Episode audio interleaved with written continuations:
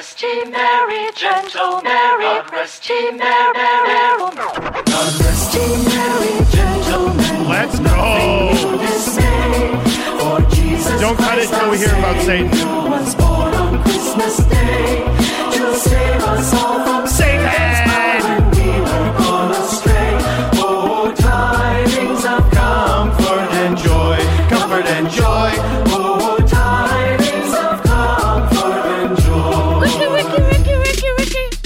Actually do enjoy it. Is that a Dom original?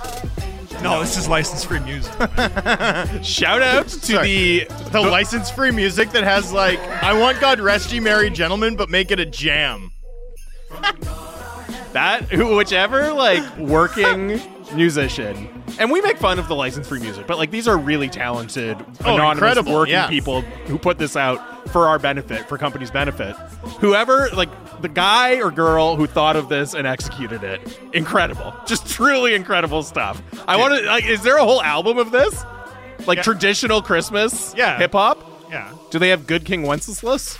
I can find we that. Hold Three on. Kings? Yes. Yeah, hold on. Good King Wenceslas was my grandfather's favorite Christmas song. It's a good one. And uh and um yeah, he he liked to sing like the deep parts and he'd sing them really silly. I'm a fan of a lot of the old timey ones. Yeah, yeah. the me too. really like uh like over Victorian the top. English. Yeah, yeah, yeah, like yeah, yeah. like the sort of sort of music that you'd hear while like buying a goose Yeah. at the market. Do you hear what I hear? I don't think that's an old one. Isn't it? No. Well, it's a Bing Crosby. That's like anyway. that's like three no three remix ships. of Good King, so I'm sorry. Oh, what about what about uh, of Good King? But what about uh what about uh We Three Kings? Or is that the one you just said? Uh, hold Yeah. We three kings. ba-da-da-da. Do you want me to keep singing? Dom's waving at me. No, He's like, I was keep saying going. no time. Stretch, going. stretch, stretch. More, more. I, I, like it's gold. it's like, Go do you really, it. do you really want me to say the word Orientar on the radio, Dom? It's two words. Is it? Or- we Three Kings of Orient are. All right, here we go. Mind blown. I thought it was an old timey word for coming out Oh of. my goodness. Here we go. I'm so glad I got to tell you that on air. yeah, no, I was, I was, I was this many days old That's when I found out that okay, it was two words. hit it. Hit us We Three. Kings hip hop. Here we go. Okay.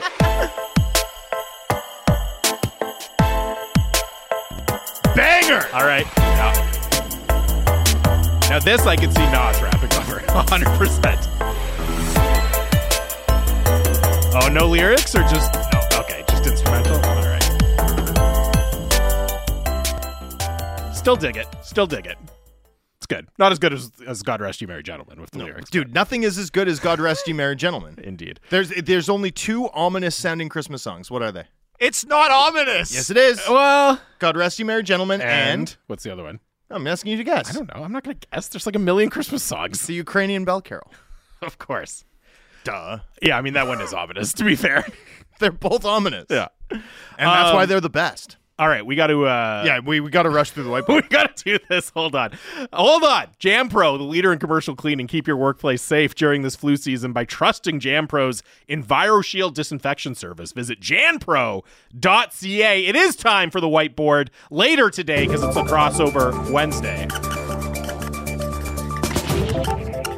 All right, now, fellas. Hey, let's focus up, huh? There we go. It's your daily deep dive into what's up with the Canucks for today, December 20th. Starting with the headlines Canucks beat the Predators 5 2, extend their point streak to seven games. And big takeaway, two couple big takeaways for me from this one, uh, Drancer. One is the Kuzmenko healthy scratch, which we'll talk about in a second. But the other one is just the Canucks showing the gap between them and the next tier of teams in the Western mm. Conference, right? Your Nashville's, Calgary, Seattle, Minnesota, St. Louis. You look you add up all the games they've played against those teams. It's not a perfect record, but you look at and not every win has been, you know, a sparkling performance, but you just look at it in total. The games they've played against those teams teams that would theoretically have to catch them if the wheels were to fall off and they were to fall out of a playoff spot. And I don't think they've left any doubt about the gap in quality between them and that group of teams. And that's really, you know, they sweep the season series against Nashville. That's the takeaway for me is wherever you want to put them in the contender tier, they've clearly separated themselves out of that tier of teams in the Western Conference. Yeah, yeah, and you know, for me, the big headline, honestly, coming out of last night, Canucks wise, in addition to the Canucks just wiping the floor with the Nashville Predators team that I don't think can hang with them. Right? I mean, we've now seen it three times. The Canucks have two clear victories in those three games, and the third, the third, like the one that they only won by one score, their least convincing on the scoreboard win over the Nashville first one in Nashville. was their most impressive. Yeah. maybe their most impressive single game of the year, aside from that time they, you know, picked the limbs off the St. Louis Blues like they were a, you know, psychotic child and the Blues were a fly. um, the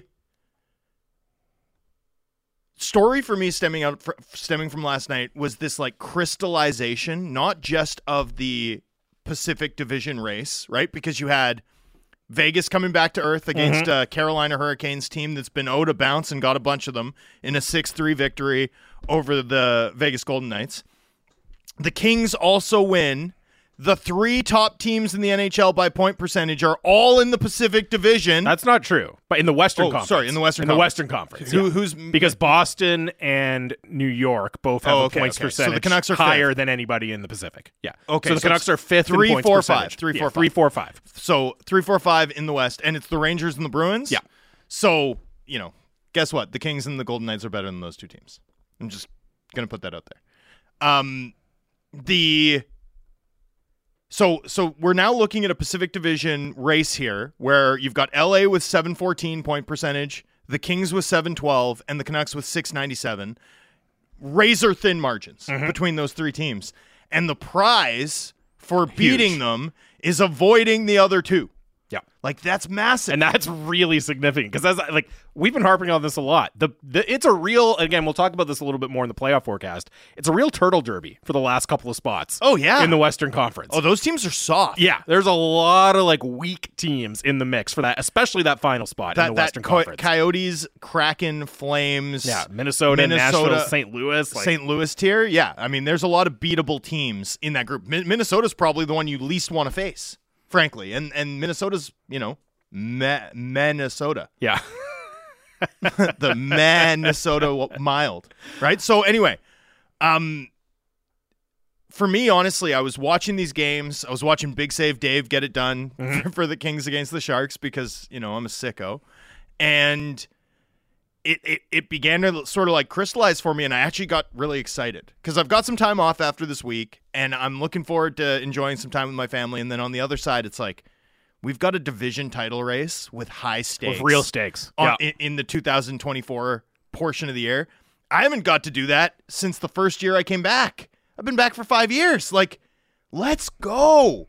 I've just felt like last night was this, you know, it's like um, like the video game music, and then you see the final boss, and you have this hmm. like clarity of what's ahead. It's like, okay, I've got to target their hands when the little yellow target thing comes up. It's like that was that was what last night felt like to me when I looked at the NHL slate in totality. It was this is the stakes for the rest of the season, and it's going to be so much fun. And in the final six weeks of the season, as I mentioned, they play LA four times and Vegas three times. I know. So that, which I think is It's- fantastic. it's gonna be right? You're determined going to get a chance to get uh, familiarity with teams for a pot- potential playoff preview, but also to decide and build up some bad blood.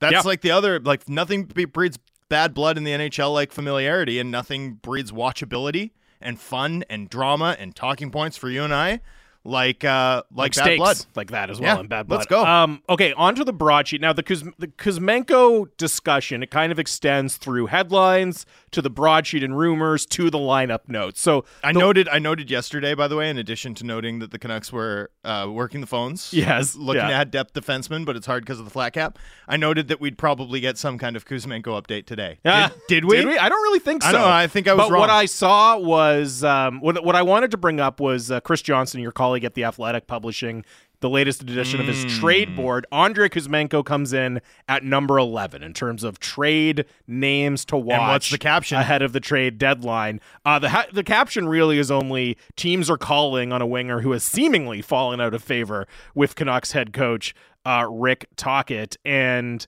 you know, there's not a lot more to it than that. Other, uh, you know, he says the Canucks are having a strong season, don't necessarily need to move Kuz- Kuzmenko, but they may opt to part with his 5.5 million dollar cap hit in order to upgrade another area of their roster. So, you know, basically just what we've heard. Teams are calling on Kuzmenko, but you know, I did think it was notable not only that he was number 11, just also he's the only Canuck on there, which isn't necessarily surprising in the context of how the Canucks are playing this season. But when you think about all of the names that have been on the trade market for the Canucks uh, in the last 12 months or so, it is pretty significant that Kuzmenko is the only guy there. And then I also wanted to track in the broadsheet uh, possible Canucks targets and where they sit on CJ's trade board. So Elias Lindholm and Chris Tanev are one and two. As the Calgary Flames continue to be at the center of all of this with their pending UFAs. And then a couple of interesting names further down the list Jake Guentzel at 19, Jordan Eberle at 20. And look, I if I had to bet, I would still bet on Guentzel not moving uh, at the deadline because I, you know, Pittsburgh, I think will find a way to be competitive for a playoff spot. But when you think about the play, the Pittsburgh connection with this front office and what they need, and Jake Guentzel potentially being on the market, like that is a fascinating, fascinating name uh, to me. If he's out there, if he's if there's a realistic possibility, like that's a big time name to watch. Yeah, I mean he'd be a great fit on any number of Canucks lines. He's a really, really He's an player. incredibly good player. Yeah, um, his finishing's been off uh, um the last couple of years. Like for the he's he's on one of those extended runs with a with a lower than career shooting percentage. Like I'm I'm talking like one of those 12 to 18 month runs. Mm-hmm. So I don't know if his vibes mix with the Canucks, you know, coterie of 20% shooters. It's like needs, whoa, whoa, whoa. He needs to play with Pius Suter. It's like it's like the Canucks only employ guys who shoot twenty percent or two percent, like Conor Garland, and and never the tween shall mix. Yeah, I mean he's still like, on oh. pace. He's still on pace for like 35 goals. Yeah, no, uh, of course, but also but also like, hey, bro, do you even shoot twenty percent?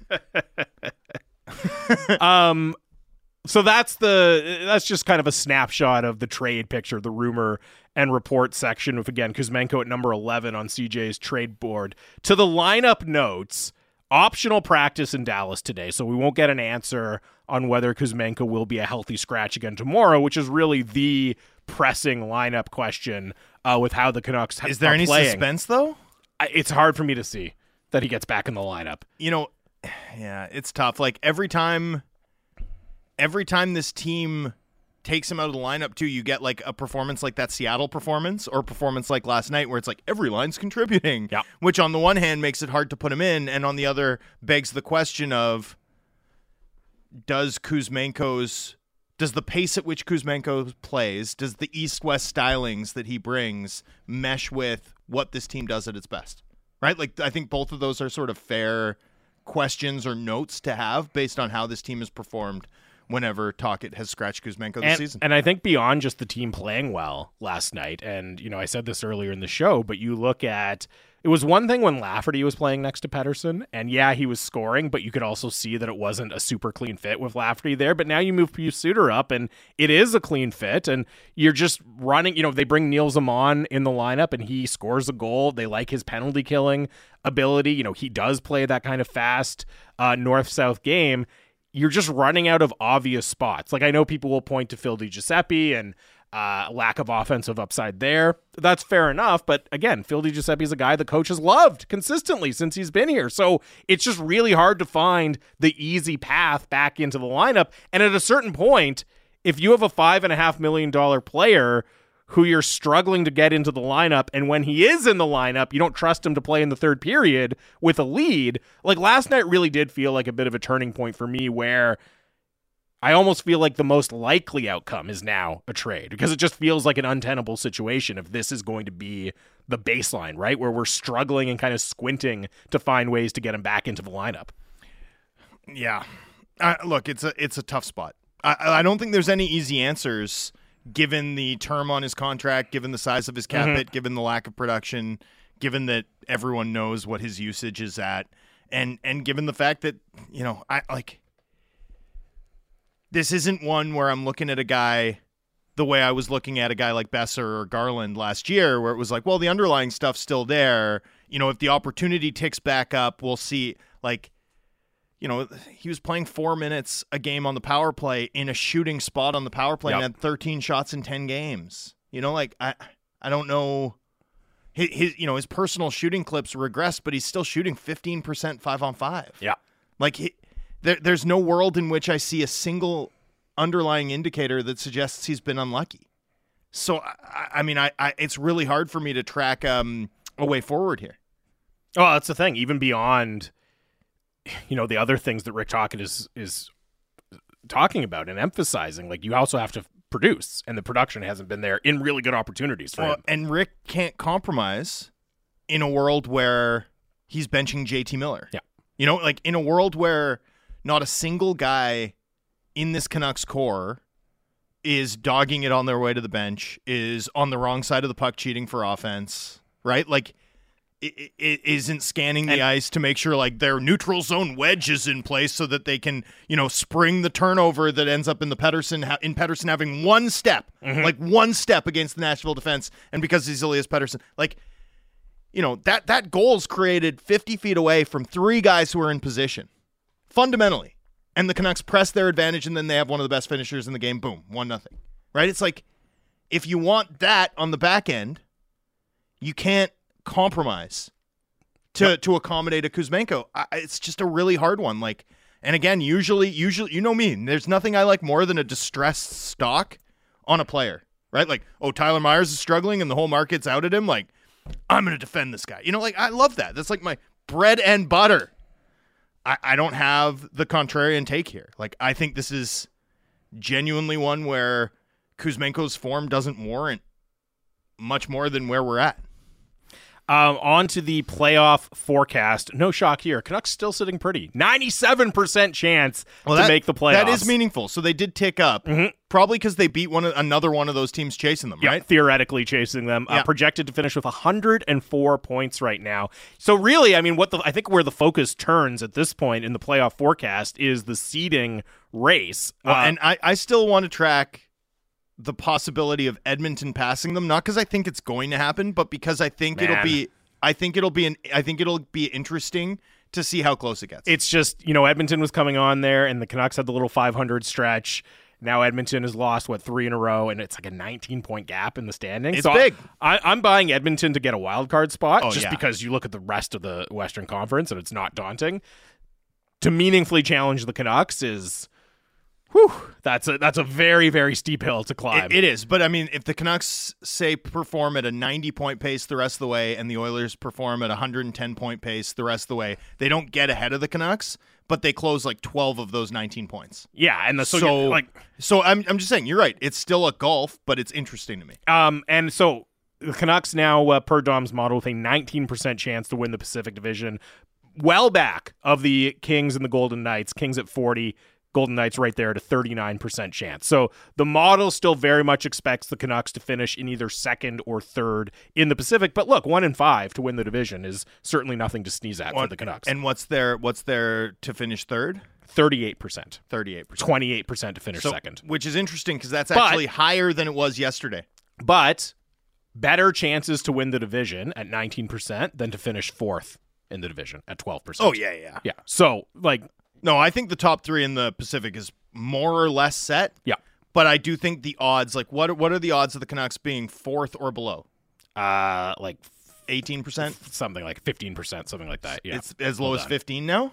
It's 15% now. Fifteen percent. So it was twenty one earlier in the week. Fifteen now. So that's Yeah. a meaningful change. And the Oilers' odds of finishing in the top three were at almost thirty percent earlier in the week Now week. they're and at now 21%. So see, this is why like that's what's going to move fast, Mm. right? Because the model knows that the Canucks are good, but there's enough softness in the Canucks underlying. Like the model also expects the Canucks to regress. It's why the model, in terms of projected points, picks the Canucks to finish what four points behind LA and Vegas by the end of the year, right? So there is enough sort of profile issues in the model that they're they're looking at that. So that's what's going to move fast because the model also rates Edmonton so highly. Hmm. That's what's going to move. That's why I think that should be our focus because that's what's going to change the most day to day. All right. Give us your betting odds quickly here. I mean, th- th- we already have odds open on the Canucks in Dallas. The Canucks are plus 125 dogs, Dallas minus 150. So Dallas favored pretty strongly, although, again, DeBoer team against the Canucks. This is a mm-hmm. team that I think matches up really well with the Stars. And then the over under is basically even money, or a minus 105 on the over, minus 115 on the under, set at 6.5. Canucks remain betting favorites for the Norris, Vezina, Jack Adams, and have two of the top seven candidates to win the Hart. Amazing. And Brock Boeser's up to 12 to 1. You could have gotten him 25 to 1 two weeks ago to win the Rocket Richard for the NHL's leading scorer. What is this world? Uh, okay, that's the whiteboard for t- today, December 20th. There is no People's Show today, but on Wednesdays, the Fantasy Football Update is brought to you by the Clayton Public House. Pre-game to post-game, the Clayton Public House is your home of football. Catch all the action on 15 screens and two giant projectors.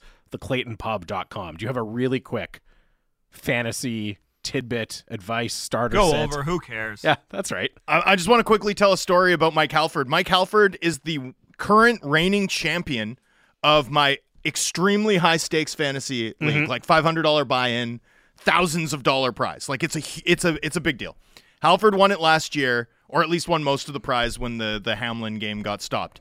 And this year he like sold all his picks. He went all in. He he limped into the playoffs as the sixth seed and he's down in the first round, one percent chance of winning at the very end Wow. of that Seahawks Eagles game on Monday night. Despite a really good game from Kenneth Walker, it looks like he's done, but he's got JSN, Let's go. and he wins by a point from a one percent projected probability, Wow. and remains alive in the high stakes fantasy playoffs. I just wanted to tell that story about Mike Halford, the luckiest man that ever lived. Congratulations to Mike Con- Halford. Congratulations to Mike Halford on his 120 fantasy football PDO. He is unkillable. the Canucks of your fantasy league. and congratulations to uh, Halford for having the day off tomorrow and Friday. Drancer will be on the morning show. Quick turnaround for us. Yay.